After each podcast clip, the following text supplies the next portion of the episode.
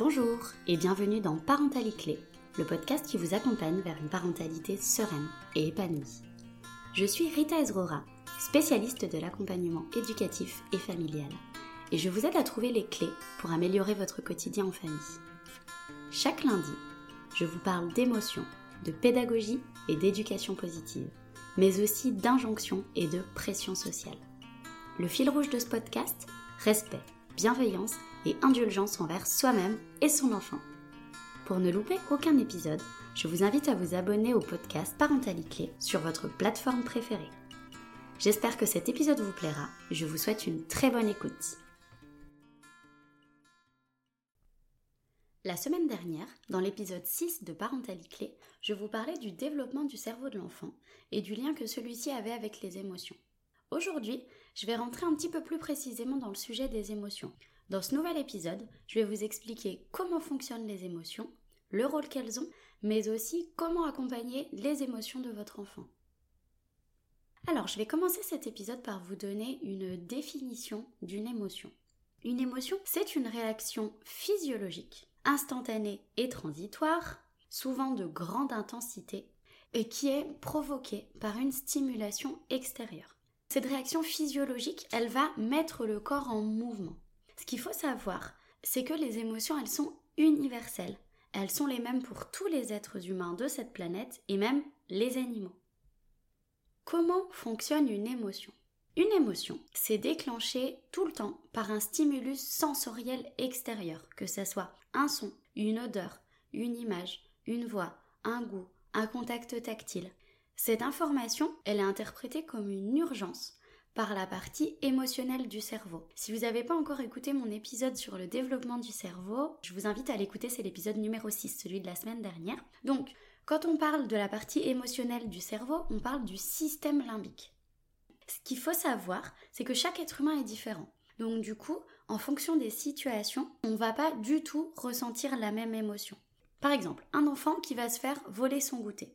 Dans cette situation-là, l'enfant A va peut-être se sentir super en colère contre l'enfant qui, lui, a volé son goûter, et l'enfant B, au contraire, va se sentir super triste parce qu'il s'est fait voler son goûter. C'est vraiment la même situation, mais l'émotion est complètement différente. Alors, globalement, comment fonctionne une émotion?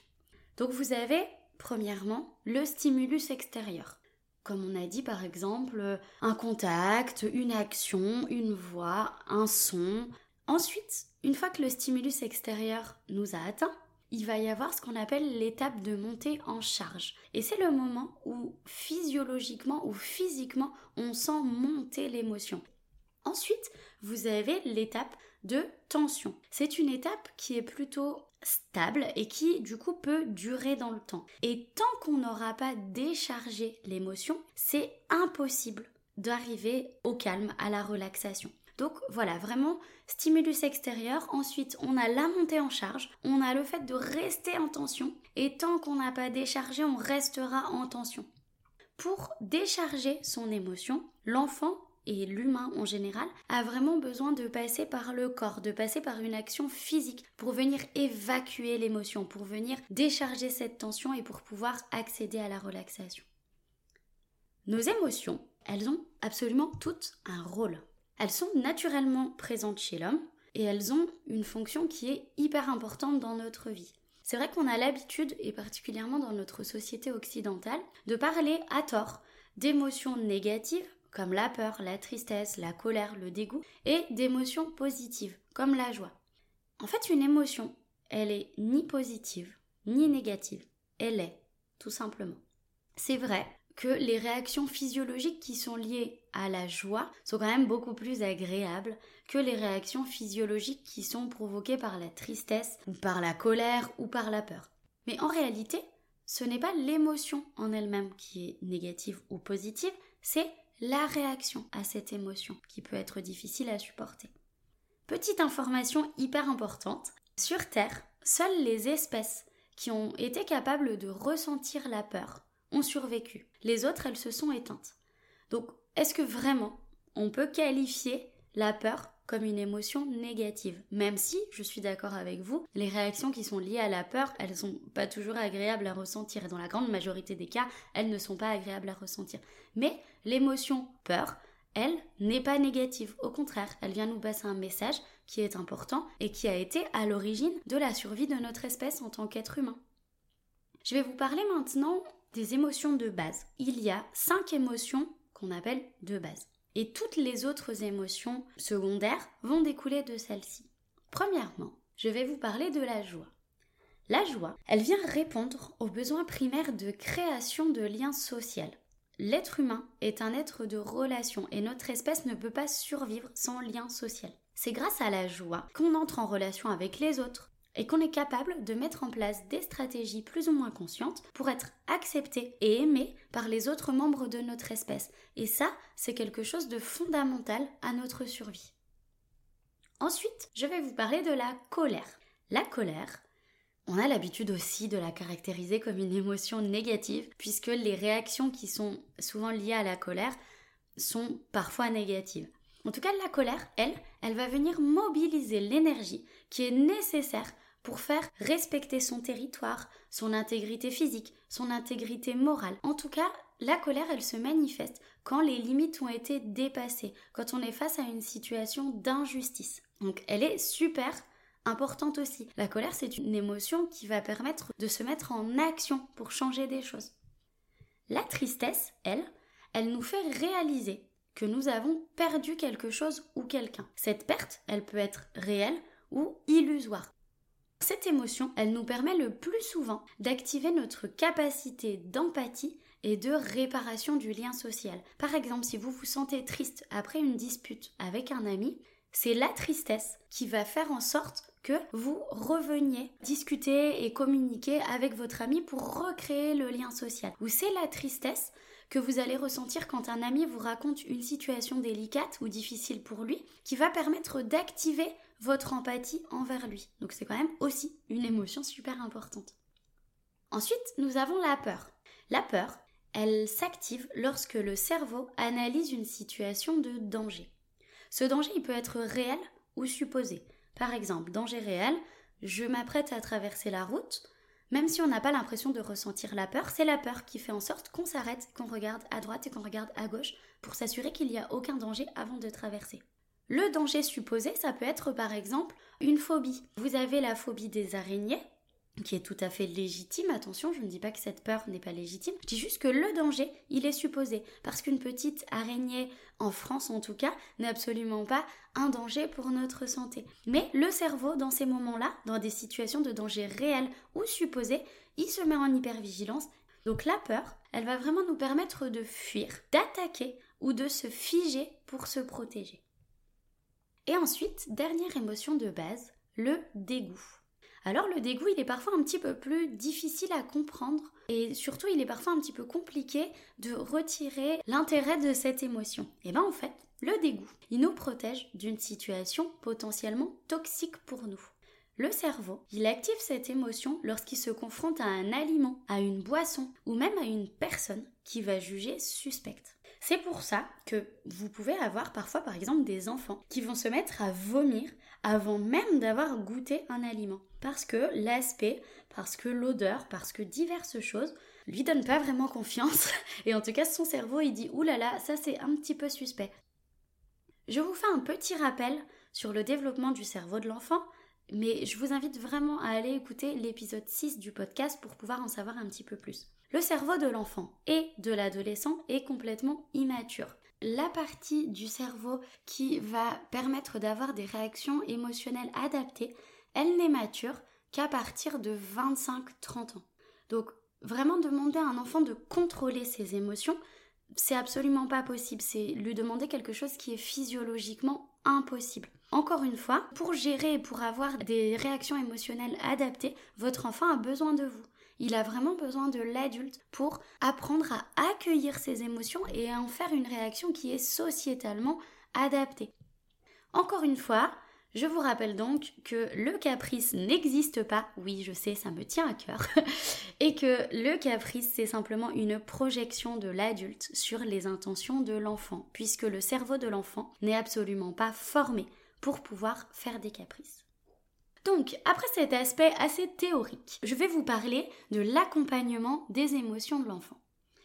Grâce à ma pratique et à mes connaissances, j'ai divisé l'accompagnement des émotions de l'enfant en trois grandes étapes. Mais ça tient qu'à moi, à mon expérience et à mes connaissances.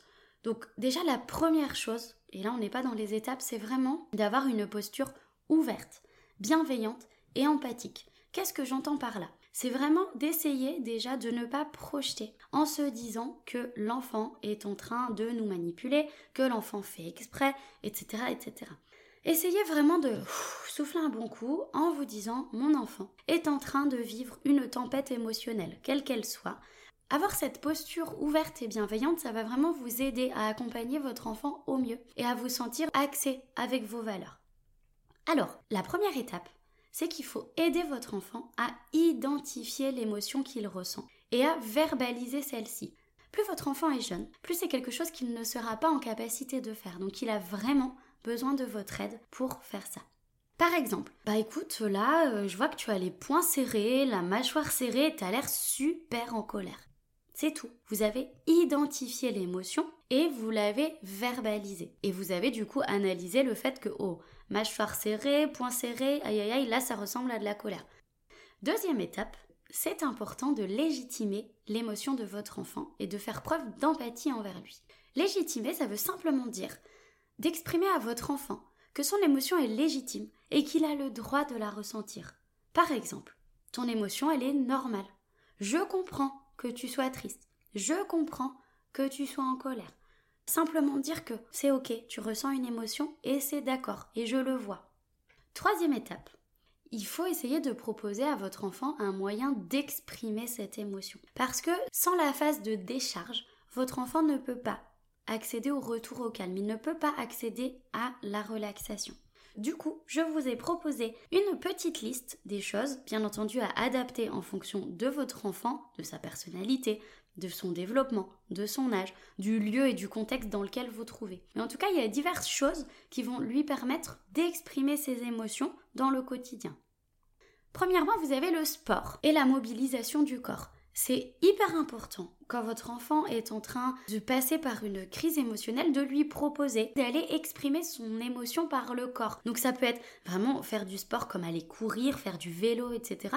Ou tout simplement sauter, grimper, ramper, chanter, danser, etc. Ensuite, vous pouvez également proposer des activités qui sont en lien avec la nature. Aller se balader dehors, faire du jardinage, ou aller tout simplement manipuler de la terre si vous avez du terreau à la maison, etc. Quelque chose qui marche bien également, c'est tout ce qui va tourner autour de la musique et de la danse, et du chant par exemple. Vous pouvez mettre la musique à fond et lui donner un moment à lui, à vous aussi, pour vraiment aller défouler cette émotion et l'encourager à allez, on sort toute cette tristesse, on sort toute cette colère. Ou au contraire, je suis super heureux et allez, viens, on va aller exprimer cette émotion. Parce que la joie, c'est vrai que ça peut aussi se transformer en excitation, et là c'est un petit peu plus difficilement gérable. Donc dans ces cas-là, vraiment, allez, ben on appuie sur la joie, c'est super, on est trop content, allez viens, on va danser. Et ça, ce sont vraiment des activités qui vont permettre de passer par la décharge et accéder à la relaxation.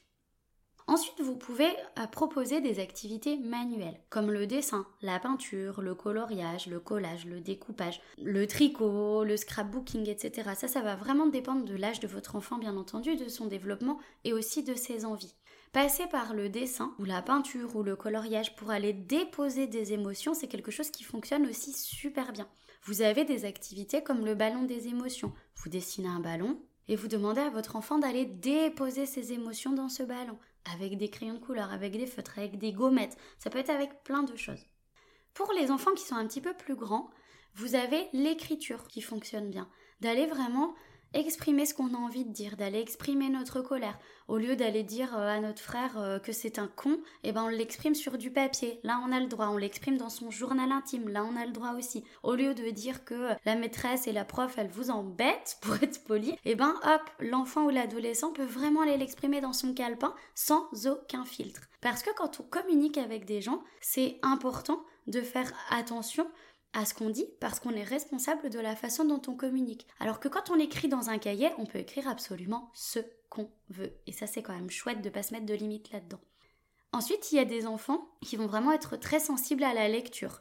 Quand c'est vraiment difficile, quand ils sont dans un moment de crise et que votre enfant est très sensible à certaines lectures, n'hésitez pas à lui dire bon bah là je sens que tu es en train de, de, monter là et que tu es super tendu, va prendre un livre, va t'isoler, prends du temps pour toi. Ça peut aussi super bien marcher. Et puis dans le quotidien, vous pouvez aussi mettre en place des jeux autour des émotions. Ça va aider à développer ce qu'on appelle la communication émotionnelle. Par exemple, euh, il y a un super jeu de cartes que Papa Positive euh, propose sur son site. Ça s'appelle Action Émotion. Et en fait, il faut mimer des émotions, il faut raconter des histoires en lien avec une émotion sans jamais la nommer, etc. C'est super intéressant et ça permet de vraiment être de plus en plus à l'aise en manipulant les émotions pour de faux. Ça va permettre à votre enfant de devenir de plus en plus conscient au niveau émotionnel dans le quotidien. Si votre enfant a vraiment du mal à verbaliser ses émotions, vous pouvez lui proposer des petites cartes avec des émotions qui sont illustrées et avec le nom de l'émotion en bas. Il y a plein d'enfants qui, euh, au fur et à mesure, arrivent à dire Oh là, je suis. Et ils disent pas forcément le mot, mais ils vont chercher la carte et ils vous balancent la carte pour dire qu'ils sont en colère. Et ça, c'est génial. Ça veut dire que voilà, votre enfant a réussi à verbaliser d'une certaine manière son émotion et ça va l'aider à redescendre en pression et ça ouvre la communication à ce niveau-là. Une autre petite astuce pour exprimer ses émotions, c'est la respiration consciente. Le fait de se reconnecter à sa respiration le fait de se reconnecter à soi, à ses constances physiologiques, ça permet de faire baisser le niveau de stress, ça permet de faire baisser le niveau émotionnel. Avant cette étape de respiration, souvent, c'est vraiment important de passer par une phase de mobilisation du corps. Parce que si le corps est complètement tendu, vous n'allez jamais pouvoir vous-même vous poser ou demander à votre enfant de se poser pour pouvoir respirer. Mais en tout cas, il y a des exercices de respiration comme la cohérence cardiaque ou tout simplement le fait de mettre sa main sur le ventre et de respirer en respiration abdominale Vraiment, ces exercices-là peuvent permettre de redescendre, de décharger cette émotion et d'accéder à la relaxation, d'accéder au calme. Pour les enfants plus grands ou pour les adolescents, vous pouvez également proposer des séances de méditation. Il y en a qui sont super bien faites et qui sont adaptées, vous les trouverez sur Google ou sur YouTube. Et ça permet aussi d'accéder au calme et de vraiment se centrer sur quelque chose de positif. Une fois qu'on a réussi à décharger les tensions physiques, vraiment installer le calme et installer quelque chose de positif à l'intérieur de soi. Et vous avez également, et ce sera ma dernière astuce, la sophrologie. Le fait de pratiquer la sophrologie dans son quotidien permet vraiment déjà d'abaisser le niveau de stress et aussi de mieux gérer ses émotions, quelle que soit la situation dans laquelle on se trouve. Et la sophrologie, elle peut être utilisée pour vous en tant que parent, mais aussi auprès des enfants et des adolescents. C'est un outil hyper puissant qui va permettre de développer son potentiel et de reprendre le contrôle de certaines émotions, de les accueillir, les laisser passer, les décharger et d'accéder beaucoup plus rapidement et beaucoup plus sereinement à la relaxation. C'est fini pour aujourd'hui. J'espère que cet épisode vous a plu et qui vous a permis d'y voir un petit peu plus clair sur les émotions et sur la façon dont vous pouvez accompagner votre enfant dans ces tempêtes émotionnelles. Je vous retrouve la semaine prochaine pour le huitième épisode de Parentalité. Je vous parlerai d'organisation et je vous donnerai des outils pour réussir à mieux vous organiser et à vous dégager du temps. À lundi prochain! N'hésitez pas à soutenir le podcast en mettant une note et un commentaire sur votre plateforme préférée. Vous pouvez également le partager un maximum autour de vous. Si vous souhaitez en savoir un petit peu plus sur moi, je vous invite à consulter mon site web lion-accompagnementfamille.fr vous pouvez également me suivre sur les réseaux sociaux Facebook et Instagram sur le compte Rita Ezrura. À très bientôt